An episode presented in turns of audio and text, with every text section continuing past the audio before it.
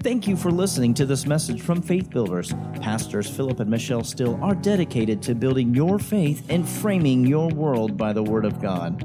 There are many more resources available on our website, www.buildfaith.net, where you can find links to our audio and video archives. We also invite you to join us online for our live stream services.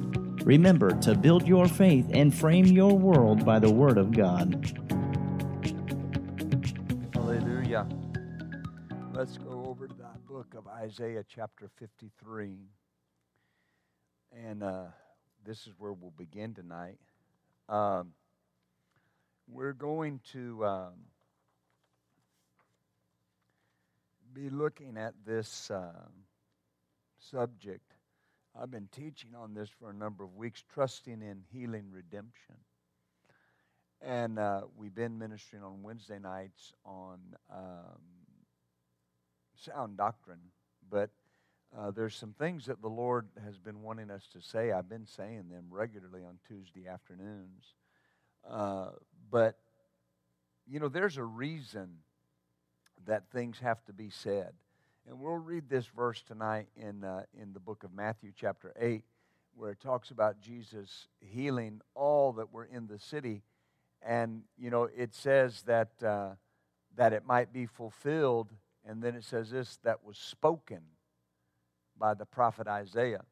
Uh, there was a well-known minister one time uh, very renowned for healing and he went to a certain part of the country him and his team and he had notable miracles in his ministry. And uh, they went and they ministered in this certain part of the country. And after the meetings were over his staff came to him and said you know it just seems like that uh, there weren't the miracles and the healings that we normally see. And he said there wasn't. And he said there's no voice, there's no healing voice, there's nobody speaking that in this area. And, uh, you know, that's so important because, uh, you know, people will say, you know, uh, about the church, you know, it's the message of a church that has the impact. Uh, I remember I was sitting on the front row with my pastor one time at a meeting in Fort Worth, Texas, and he leaned over to me by the Spirit of the Lord and he said to me, he said, Philip, as a pastor, never substitute social service for the anointing. He said, there are a lot of churches that are doing a lot of things socially, and they call that their work. And he said, that's not their work. Your work as a pastor is to be anointed and preach the word. Acts chapter 6, verse 4 the apostles said, We need to find men that we can appoint over this business, and we will give ourselves to prayer and the ministry of the word. To prayer and the ministry of the word. In 1982, the Lord spoke to my pastor concerning 1983, and he said, In 1983, the only thing you have to do is give yourself to prayer and the preaching of the word. That's all you got to do. Yeah, because the voice, the message is what matters. Amen. The, the size of the congregation is not what matters. It's the message that the congregation is preaching that matters. We got to hold fast to the message. Amen.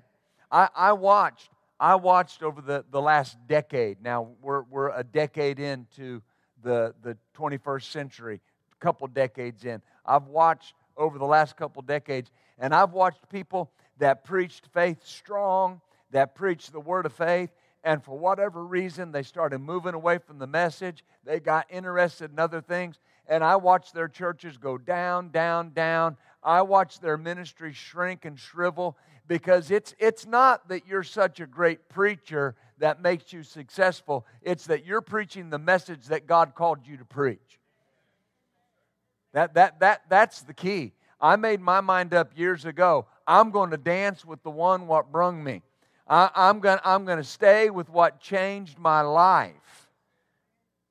Do you, do you understand? Brother Hagin would make this statement. He said, he said, I can always see more miracles, healing, signs, and wonders in a small setting than I can in a large auditorium. And he said, the Lord Jesus told him the reason for that is there's so many belief systems in a large auditorium. Amen. That's why you'll, you'll see the, the, the, you know, whoever's popular, and they'll come into town and rent the Civic Center and have thousands of people come. And, and more often than not, they don't even minister the word, they just let the gifts flow. But relative to the amount of people that come to that meeting, very few people get healed. Because most people are not taught to exercise faith and receive. There's three parts to every service God's part, my part, and your part. Every service, we will go as far as you let me go. Every service, in every service, it will go as far as the people will allow it to go. Amen. You'll receive everything that you want to receive. Glory be to God. You know, Azusa Street touched the world, but there was never more than 75 people in that building at one time. And it touched the world. It's the birthplace of modern Pentecost and, it, and there was never more than 75 people in that, in that room. William Seymour, that spearheaded that, would sit on the platform with his head in an apple crate and pray and intercede because he didn't want to be the focal point. He wanted God and God's power to be the focal point. He very rarely ministered. You know who ministered to the sick? The teenagers. They saw people get out of wheelchairs, saw paralyzed people walk, blind eyes open. There are documented reports of people that had an arm severed that went in that meeting and their arm grew out. Hallelujah. But it starts with what do I believe about what the Word says? Amen. Because we're, we're in this time. We're in this time that's been prophesied. When uh, Dr. Les Sumrall was in uh, London, England, right before World War II. And uh, uh, uh, Hitler had invaded Czechoslovakia and he was doing what he was doing. And uh, it came down, and, and the British government let him know. They said, You've got 10 days and you've got to leave. And he'd been there for two years. And uh, when he first got there, he had been in a meeting uh, where Howard Carter had set up a meeting uh, now, if you don't know who Howard Carter was, Howard Carter was the definitive expert on the nine gifts of the Spirit. He was the head of the Assembly of God in Britain, started the first Pentecostal Bible school in Britain, Assembly of God Bible School. And he traveled with Dr. Sumrall. Dr. Sumrall and he traveled around the world. Dr. Sumrall wrote a book about it called Adventuring with Christ. A tremendous book. And uh, it's, it's out of print now, but uh, you might find a copy somewhere. But in any event, he had been spending that two years with Smith Wigglesworth. And uh, two things that I found so interesting in that, in that, you got time for this? That I found in, the, in that testimony was when he went there, about the second or third time that he went to visit Brother Wigglesworth, he said, Brother Wigglesworth, I notice that not very many young ministers come to see you. And Brother Wigglesworth said, They don't have time for me anymore. a man that had documented, documented at least five people raised from the dead. And one man, one man ministered for Brother Hagin, who was a, a, friend of Smith Wigglesworth, and he said, That's what they say. He said, But he had, I know of, 21 people raised from the dead. Amen. Now, but there's a reason he functioned in that. And we're going to get into some of that tonight. But Dr. Sumrall went and said, I've got to go. They've told me that I've got to go. And so uh, he was kneeling there with Brother Wigglesworth, and he said, he told him, he said, stand up. And he said, I stood up, and he said, he grabbed me and, and pulled me into his chest and began to pray for me and, and, and speak a blessing over me. And he said, but all of a sudden, I started hearing him say, I see it. I see it. I see it. And he said, I said, What do you see? And he said, I see a healing revival coming right after World War II. And he said, It's going to be the easiest thing in the world for people to get healed. He said, It's coming. He said, You mark my words, it's coming. And he said, I see another one. And he said, I see a move of the Holy Spirit where people are getting filled with the Holy Spirit in mainline churches and churches outside of the Pentecostal movement. It was a charismatic revival. He said, I, I, I see it. They're going to get filled with the Holy Ghost by the scores. And then he said, I see another one. And he said, I see people going into churches by the masses with notebooks, learning about the Word of faith. Word of faith movement.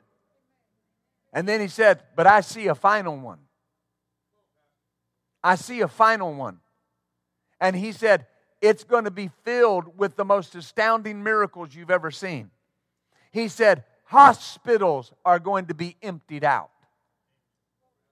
Oh, glory to God. And he said, This one will usher in the precious fruit of the earth. Hallelujah. Jesus is coming again. He's coming soon. I said, Jesus is coming soon. The message is more important now than it's ever been before because Jesus is coming again. He, he prophesied to another pastor, and he said, In the days that we live in, I, I wanted to read this to you because of what the Lord had said about our church. And we're going to get to Isaiah, just bear with me. And he was talking about uh, something that would not be seen in the churches before. Notice, a coming together of those with an emphasis on the Word and those with an emphasis on the Spirit. A coming together of those with an emphasis on the Word and an emphasis on the Spirit. When the Word and the Spirit come together, there will be the biggest movement of the Holy Spirit that the nation and indeed the world has ever seen. Glory to God. And the Lord said to us, He said, the only way they'll be able to define you is define you as a church that moves, that preaches the word, and moves in the spirit. Oh, hallelujah. Oh, hallelujah. Glory to God. So, Isaiah 53, we have to consistently place our trust in the healing that belongs to us through the redemptive work of Christ. In Isaiah chapter 53, and we'll read verse 4 and 5. I want to read it to you from the Leeser translation for the sake of time. It says, However, he was the one who lifted up our sicknesses, and he carried our pain. And we ourselves assumed him stricken, struck down by God, and afflicted. But he was pierced because of our transgressions, crushed because of our iniquities. The chastisement for our peace was upon him, and by his wounds we were healed. Oh, glory to God. Matthew chapter 8, verse 16 and 17. We quoted this earlier, but I want to read it to you from a couple different translations the King James says that when the uh, evening was come, that they brought unto him many that were possessed with devils, and he cast out the spirits with his word and healed all that were sick. That it might be fulfilled, which was spoken by the prophet Isaiah, that says, He himself took our infirmities and bare our sicknesses. Amen. The Matson translation says, He's taken our sicknesses from us, He's borne all of our infirmities.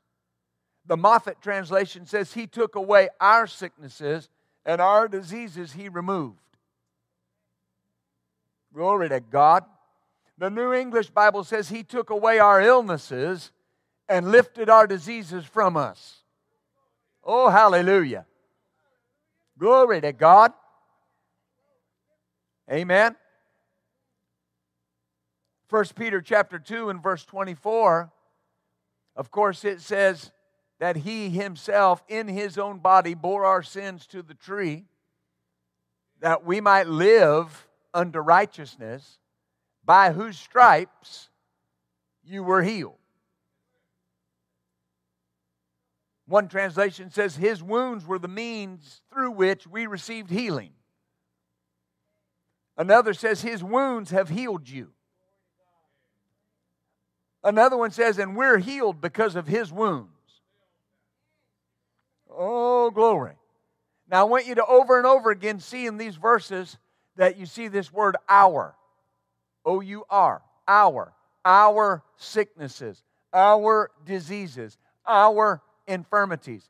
He took our, He lifted our, He removed our. Amen.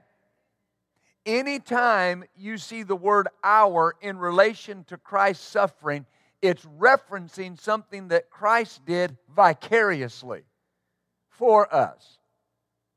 Vicariously meaning in the place of or as a substitute for. He carried our sicknesses, He carried our diseases, He lifted them off of us. Now, now it's important to emphasize they were ours and He took them in, in my place. He became sick in my place. Oh, hallelujah. Do you see this? So, anytime we see where Christ suffered as our substitute, now this is, this is where your mind has to shift. Because most people that you know, by and large, the largest percentage of people that you know, no matter what denomination they're in, they believe that Christ suffered as their substitute for sin. That's absolutely true, and that's the most important thing that he did. But here's, here's the point. Anytime that I see where Christ suffered as my substitute, healing was included. Because it's the package. It's the package of redemption. All right? When you got redemption, did not just cover your salvation from sin. It, it covered every part of your body. Every verse that you see about redemption covers the whole man. Hallelujah.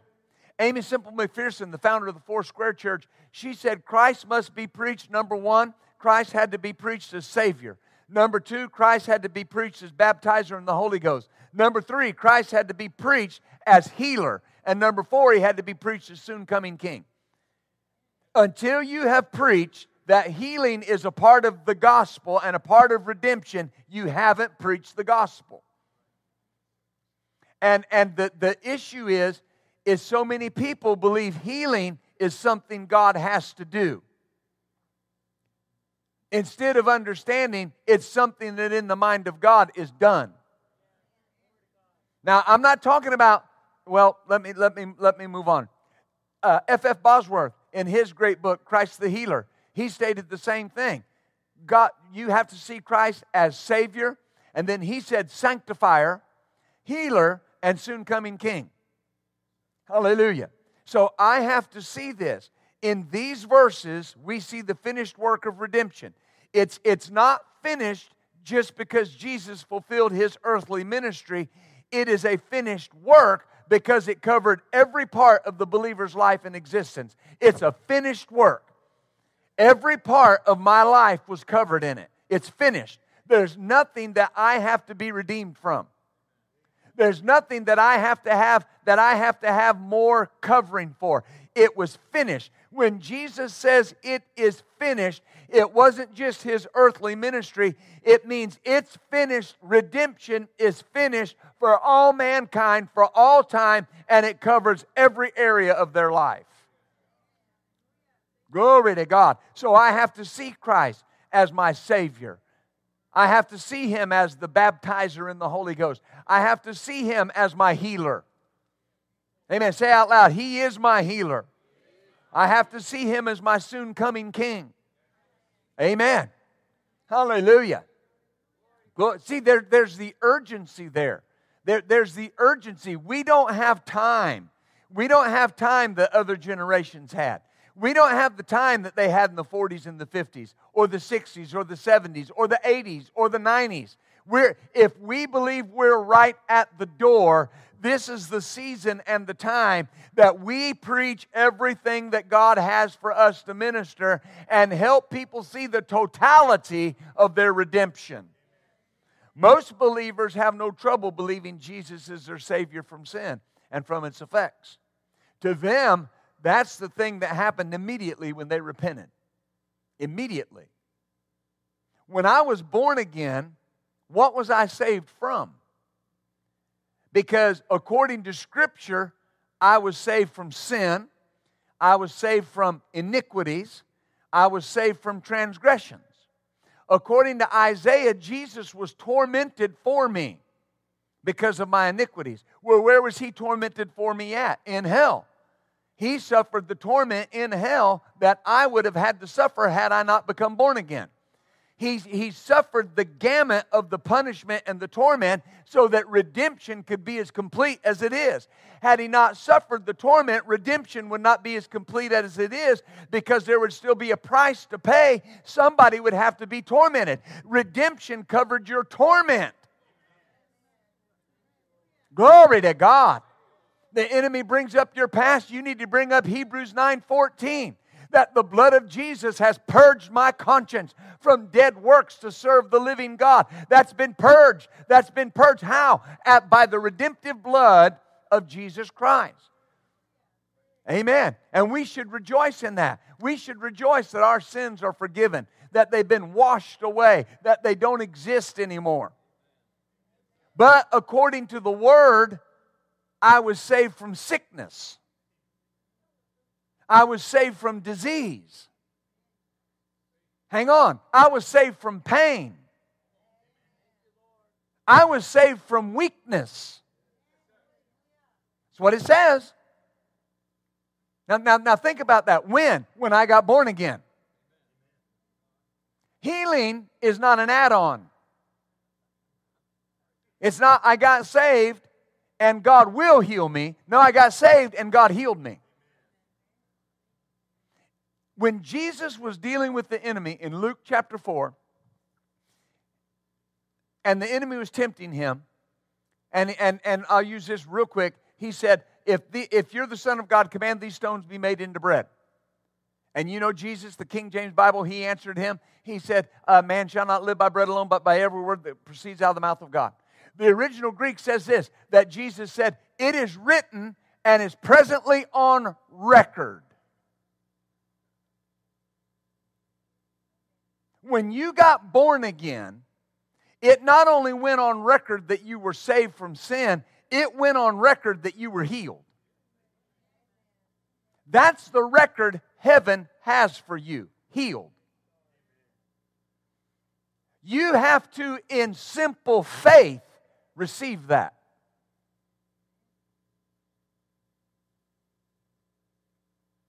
And, and sometimes as ministers, I, I know what we mean, but we got, we got to watch some of the things we say. Well, come up here and God will heal you.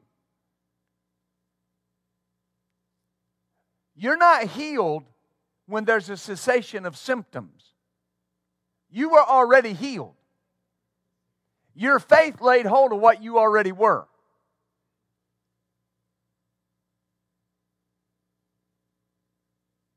God doesn't have to heal you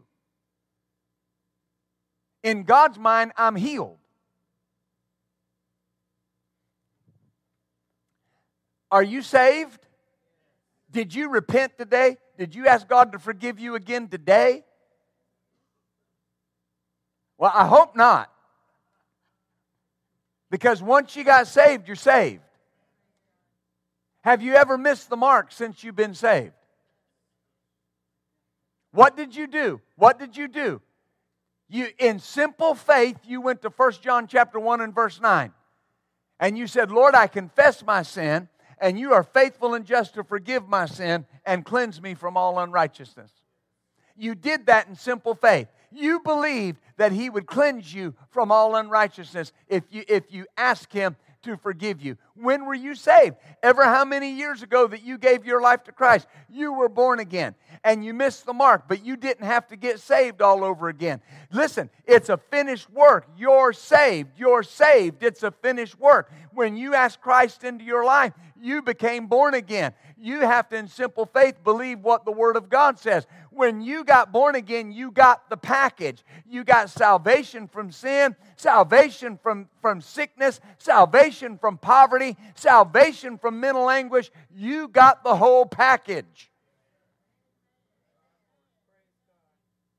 Hallelujah. Do you see this? We've been quick to receive one of these, but then we believe we have to wait on the others. They're all in the same package. I say they're all in. Have you ever bought a pair of shoes and paid extra for the heel?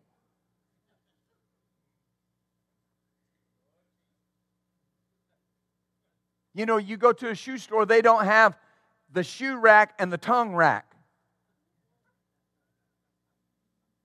Right? Or the shoe rack and the heel rack. If, if you buy a pair of shoes with a heel, the heel comes with it. Is that, you don't go buy a car and buy the tires separate. They're not add ons, they come with it. Oh, hallelujah. Isaiah 53 and 5 again in the Amplified Bible, it says, With the stripes that wounded him, we are healed and made whole.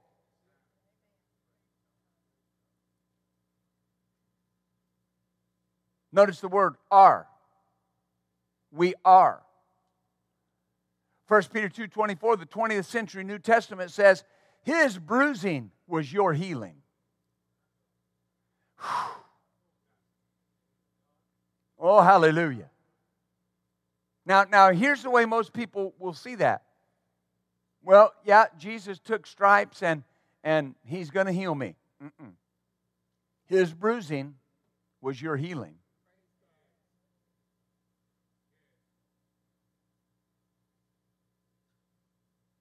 Hallelujah. The stripes that were laid on Jesus represented the sickness, disease, and weakness that had come upon mankind in the fall. Ministers will preach this. They'll say, Jesus came to buy back for us everything Adam lost. Did Adam lose healing or perfect health? Perfect health. There was no healing in the garden, there was no need for healing. I mean, would that be scripturally accurate? In an environment of perfection, do you think there was sickness? Right? So, what did Jesus buy back? If he got back for us everything Adam lost, what did he get back? What's his intention that we have? Complete health. Is that, do, do, do you see that? And the bruises, the stripes that Jesus took are evidence that that's mine. Not evidence that I can have it, evidence I already have it. I already have it. Amen. So, what, what does that mean? Sickness that you may be dealing with is attempting to usurp the healing that you have. Amen. People will say, well, you know, we're not, we're not the, the sick trying to get well. We're the healed protecting our health. We got to believe that. Healed is what I am. Now, now here, follow me here. If I are you saved? Have you sinned since you were saved? So are you a sinner? But you sinned. but you're saved. Why? You got saved. When you got saved, you were saved from sickness. You became the healed. So just because sickness is trying to attack your body doesn't change what you are. You are the healed. If, if you make a mistake tomorrow with your walk with Christ and you miss the mark, you're not a sinner. You just made a mistake. You sinned. Repent. He'll forgive you and cleanse you from all unrighteousness. What, how'd you do that? You received that in simple faith. When you look at yourself as I am the healed, yeah, these symptoms are attempting to exert authority over me, but the healing in me is going to drive those symptoms out of my body because I'm not sick, I'm healed. Hallelujah. Well, Pastor, we don't want to deny. No, you don't want to deny that you're in a fight, but you also don't want to deny what you are. The intensity that you resist sickness with determines the level of victory that you walk in. If you kind of give it a half hearted effort and baby that thing around, you got to talk to it like what it is a usurper, it is a trespasser. Are, are you following me? I, listen, if you walked into your house tonight, you got up to get you a drink of water in the middle of the night, and you walked through your living room, and there was somebody coming through your front door or the window that wasn't supposed to be there, are you going to sit back and go, Well, now, you know, uh, uh, what do you need? No, no. You're going to, Hey, hey, hey, buddy. Hey, now you can leave. You can leave one of two ways. You can leave walking, or they can carry you out. It's up to you but you got to go because this isn't your house. You are trespassing. This does not belong.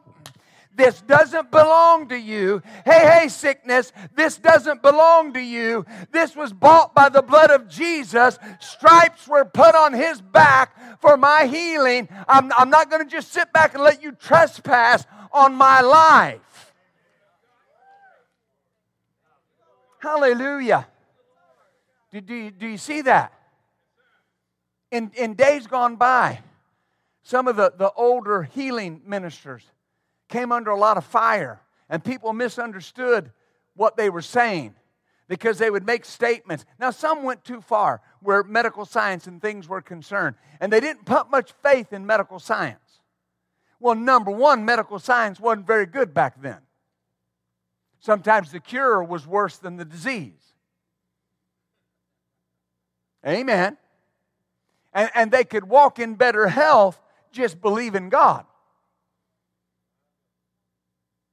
Hmm. There are still diseases they don't know what to do with. They promised you. I'll just say his name. Dr. Fauci promised you that when you got the, the you got the vaccine, you wouldn't get COVID no more. I know people been double vaxxed, had it three times. I'm not against vaccines. I'm not making fun of anybody. What I'm saying is the world doesn't know what to do with that disease. Redemption knows what to do with that disease. There's the, Jesus, people will say Jesus took 39 stripes on his back. The Bible says that history records that, that it was a, a, a, a whip with nine strands. If he was beaten 39 times, with a whip with nine strands, he took 351 stripes. At one time, there were 39 major diseases in the world. 39 major diseases. Jesus took a, took a beating for every one of the major diseases that were known in the world. But then he really took 351 stripes because Deuteronomy 28 says that if you disobey God, even every sickness and every disease not mentioned will come upon you. Those 351 stripes assure me that even if I don't know what it is, I'm covered. I'm covered. Hallelujah. Am I helping anybody? The stripes were for our healing. In other words, Jesus had to take our sickness onto his own body. He had to take them as if they were his. And then he had to take them to a place of payment. He had to take them to the cross. Now, I'm going to give you these verses. You don't have to go here. There's four of them. You can write them down.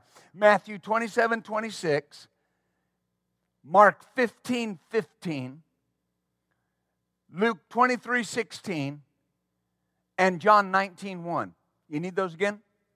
Matthew 27 26, Mark 15 15, Luke 23 16, and Luke 19 1. Those are all the accounts of Jesus being beaten with the whip. And I want you to notice something. All four gospel writers place the scourging of Christ before the crucifixion. Now, that may be an elementary statement. We know this, but don't miss the importance of it. Because here's the importance of it He was not merely beaten, this was, this was not just punishment. In the mind of man, it was just punishment. Remember, Pilate said, I don't find any fault in him. I'll scourge him and let him go. They said, No, we want him crucified.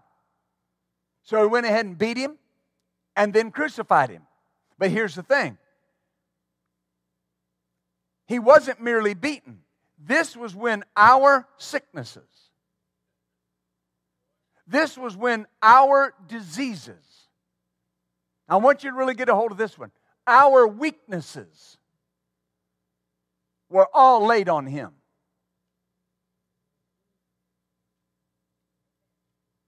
You know, it's not a coincidence that history records most men died from the beating. What, what, is, what does that mean? What does that mean? The sickness that takes everybody else out is not going to take you out because it couldn't take Jesus out. And Jesus willed himself to go to the place of payment with your sickness, your disease, and your weakness on his body. He willed himself to go to the cross to do that. You want to be well and whole if for no other reason than the great cost it cost Jesus. Amen.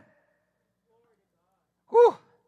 Sickness is not sin, but there had to be a price paid in order for us to be legally free from its dominion. Because sickness came into the earth understand when I say this, through legal channels because of Adam's transgression. That's when the curse came. Hallelujah. That's why if you you have to view sickness as abnormal.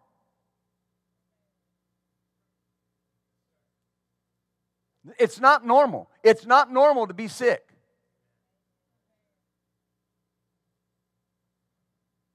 It's, it's, don't, don't fall into that line of thinking, well, you know, once you get to a certain age, everything just starts falling apart. That's not normal. That's not normal. He took your weaknesses. See, I always get a muted response from that. Well, you know, once you get to a certain age, you just can't do what you used to do. Okay, I beg your pardon. God said Moses, Moses said, Read, read the book of Deuteronomy sometime. God told Moses, he, Moses told God, he said, Lord, Father, can I please, can I go over into the promised land? I really want to see it. And God said, No, because of your disobedience at Meribah, you can't go. He said, But uh, come up on this mountain and I'll let you look over.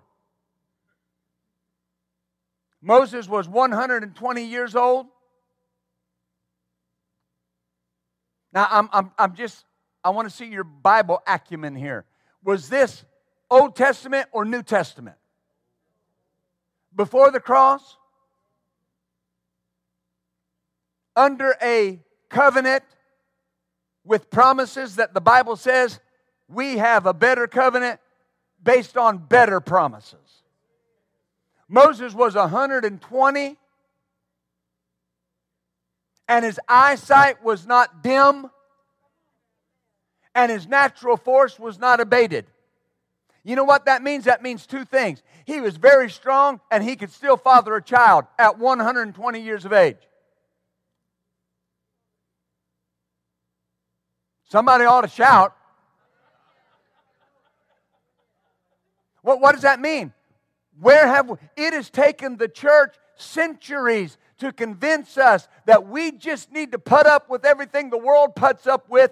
And once you get to a certain age, just go sit in the recliner and let somebody take care of you. He took our weaknesses. Tell your neighbor, He took my weaknesses. Amen. And then you talk strong. You look at weakness as a usurper. You look at, it, at, at, at infirmity as a usurper. Hallelujah. Mm. Paid, everyone that received Christ was in the at the cross. We were saved from sin and its effects, sickness, disease, weakness. I got to, in simple faith, receive it. That's it. This is what the Word says, so this is what I'm going to receive. Confession is not confessing to get something. Confession is saying what God says you are. It's agreement with God. A lot of times people think I'm confessing to try to get something. You're confessing and building your faith that you are what God said you are.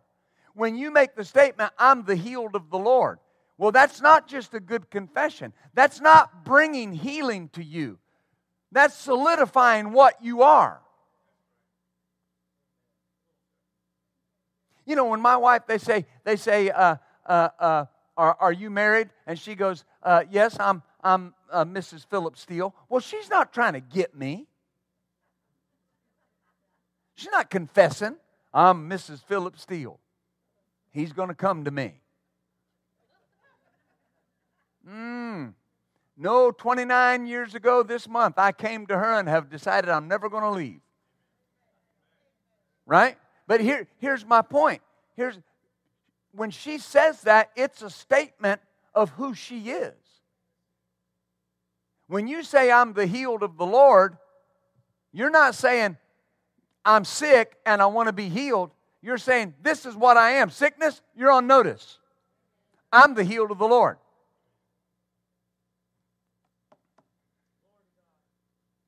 Folks, we got to move from confessing to possessing. Psalm 91 does it say this or not? No evil shall befall you. Here you go. No plague will come near your dwelling. If he promised us no plague would come near our dwelling, would that be his will? How could David say, No plague will come near your dwelling? He could say it because of the price Jesus was going to pay. I have a right to say, No plague will come near my dwelling.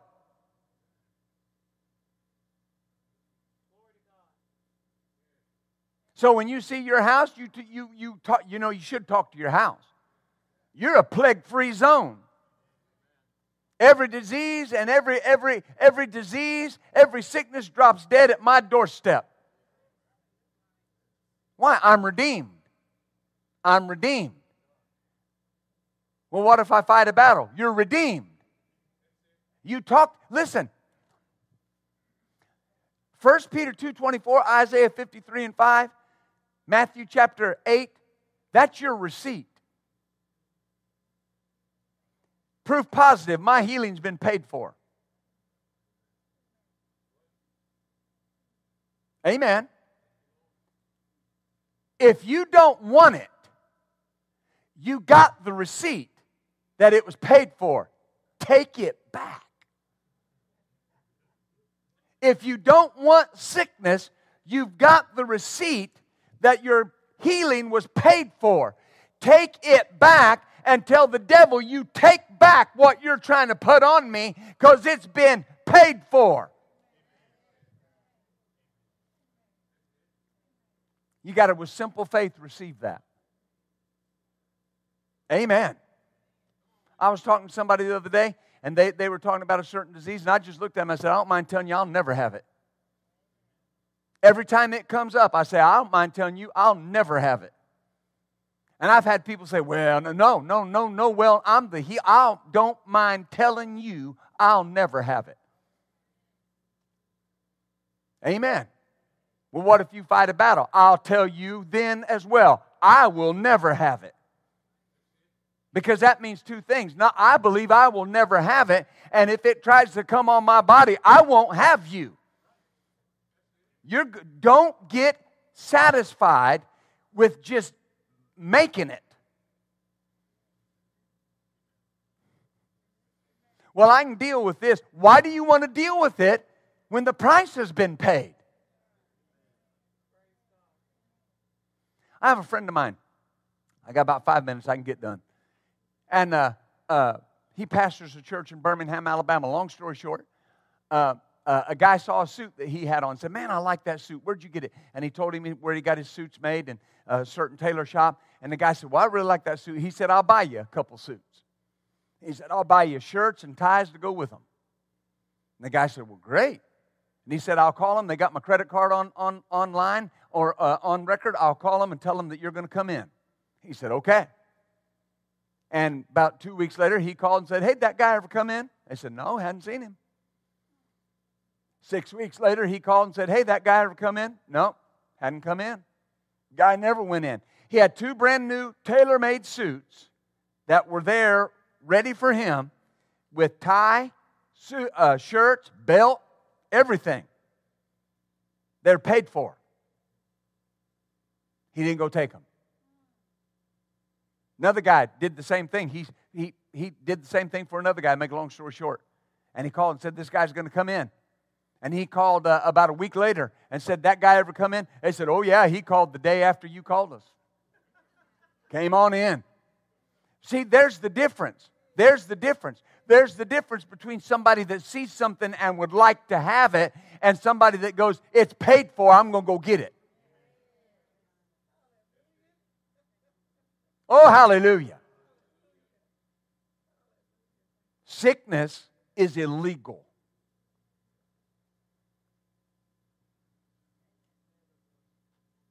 I'll say that again. Sickness is illegal. It's an illegal entity in your body. Does the Bible say you are bought with the blood of Christ? Therefore, glorify God in your body and in your spirit, which are God's. Who does my body belong to? Does God want a body that belongs to Him sick and infirm and weak and can't do what it needs to do? No. He doesn't. That's why Jesus paid the price. Hallelujah. So I got to change my mind from I need to be healed to I am healed. And sickness is attempting to exercise authority over what I am. I'm healed. Oh, hallelujah. Sickness is an attempt to violate healing. I am just, I am healed just as much as I'm saved from sin. Hallelujah. In Matthew 8, 16, 17, we read it earlier. The Bible says that when evening was come, that they brought unto him many that were possessed with devils, and he cast out the devils with their word and healed all that were sick. Well, when you read these verses, Isaiah is prophetic about what Jesus would do. Peter ties it all up with the bow and puts it all in the one act of redemption. He took my sin to the cross and my sickness and my disease. But then we have this right in the middle. The next verse says, so that it might be fulfilled, which was spoken by Isaiah the prophet. Himself took our infirmities and our sicknesses. Well, Peter was talking to us, Isaiah was talking to us. Here in Matthew, we see something. Jesus healed all those people on credit. He healed them all based on what he was going to do. Everybody in the Old Testament was healed based on what he was going to do. Now, here's what I'm saying God wants people healed so much, He healed them on credit. There are people that were healed that Jesus went and ministered to in the belly of the earth that was healed on credit based on what he was going to do. No wonder they started rejoicing and praising God and shouting when Jesus came to minister to them. The fulfillment of what they had heard and been told was coming was in their midst. My friends, the, the fulfillment of everything Jesus bought and paid for is in our midst. It is legally ours. The Master said, Wherever two or three of you are gathered together in my name, I, the healing Jesus, the one that took stripes on my back and paid for your healing, I'm in the midst with you. That's why the Bible could say, If there's any sick, let them call for the elders of the church, let them anoint him with oil, and the prayer of faith, the prayer of faith in what? The prayer of faith in the fact that you're already healed and you need to manifest that healing. It's here in the name of Jesus. Glory to God. So, how much more should we who are recipients of the finished work be healed? He healed them on credit based on what he was going to do. Isn't that powerful? Oh, hallelujah. Nalava zitimbe shows that avaba kotambe jizitimbe de karahai. Nelama iris de omboja zoto bahai. Ne yerebuzotombe hitikishtam bahaya. The days are short, and the time of power is at hand. Those things that have been said over the years and through the, the, the days before, they're at hand. The doors have opened. The way has been made. The days of power upon us. Ma de tamolo de bej de menite taba. Nayahle moror dish de balabo ezetam baba kotea.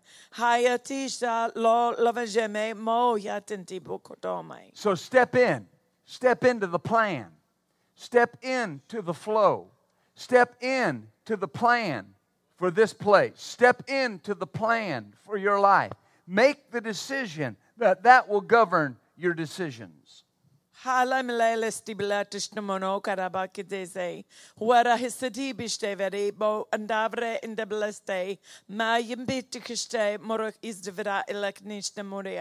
Oh, and you'll see things. You'll see it in your life on a score never seen before.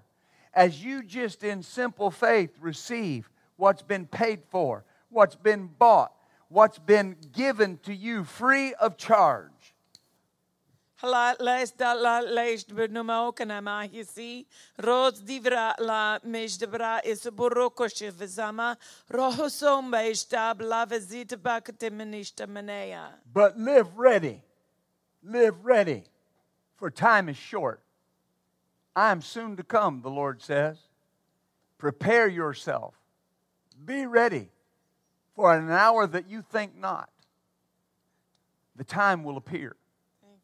The days are short. The power is multiplied. Oh, hallelujah. Hallelujah. Lord, we receive that. Hallelujah. Hallelujah. Hallelujah. Hallelujah. Thank you, Lord. Hallelujah. Thank you, Lord. Thank you, Lord. Thank you, Lord. You have something else? No. Hallelujah. Glory to God. Glory to God. Glory to God. I believe God. Oh, hallelujah. Oh, hallelujah. Thank you, Father. We just get in that presence. Hallelujah. It's yours. You have it. Hallelujah. I'll close with this. I don't want to keep you long. We have to. I was talking to uh, my wife on the way to church tonight, and I've always tried to live my life cognizant of the fact of two things I will give an account for my life and my time. Everybody will.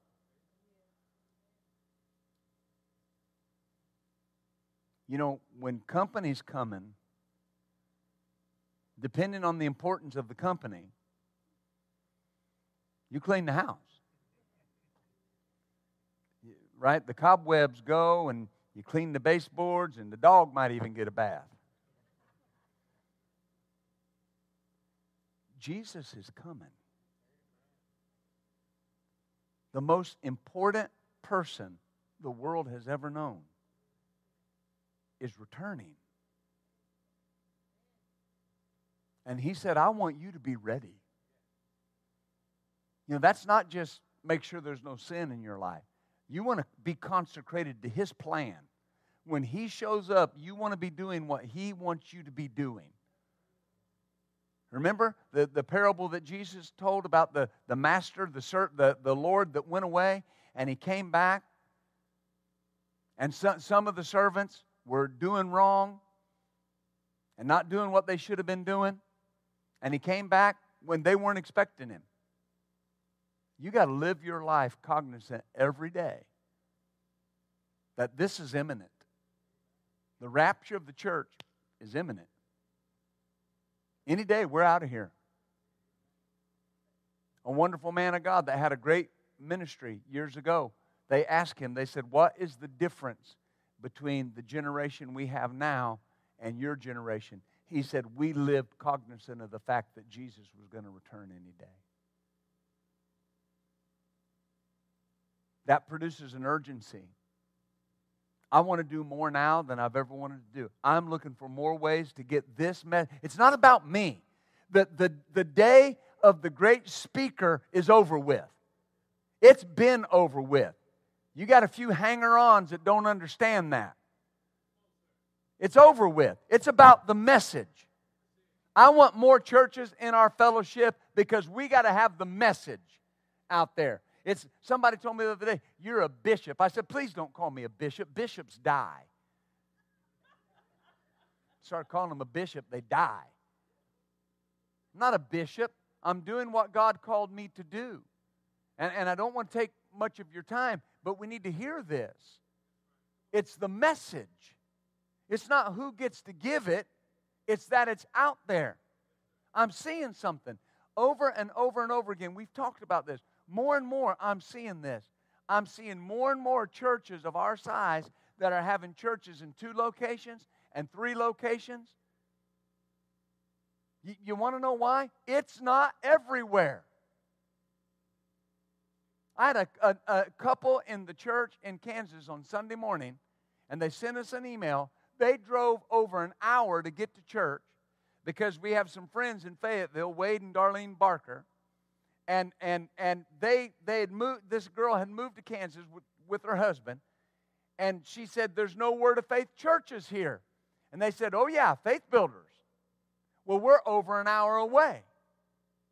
They came to church we got an email from her, and she said, Not only are we going to be there every Sunday morning, we're going to believe God that we can be there every Sunday night. And we've already come into agreement for a job and a house in DeSoto so we don't have to drive an hour to church. But they said, until we do, we'll drive that hour. The Lord has told us over and over and over and over again there's a hunger for the word that's going to come on people, and they're going to be hungry for the word like a hungry man is hungry for a meal.